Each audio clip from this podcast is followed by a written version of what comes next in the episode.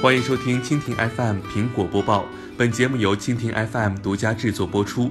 收听更多精彩内容，请收藏订阅本节目，关注蜻蜓 FM，关注科技频道。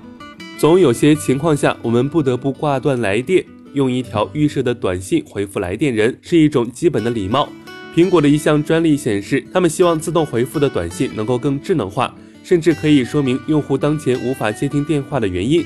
当然，这个工作是要交给 Siri 来做。专利示意图显示，来电时用户正在开车，Siri 自动获取了导航信息，并编辑到了短信之中。当前位置、离目的地还有多远等信息一目了然。苹果展示的几个例子都是在使用他们的车载软件 CarPlay 的情况下。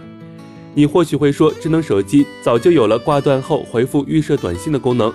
iOS 十一在驾驶模式中，iOS 十一在驾驶模式中也能回复对方自己正在开车。当正在工作或者是约会要迟到时，带有具体状况的说明显然比冷冰冰的直接掐断电话或者是公式化的回复要得体得多。另外，谷歌也在自己的 App 和安卓系统上尝试让自动回复的消息能够更聪明。有人询问你何时能够回家时，手机就能抓取所处位置，并给出三种交通方式选项。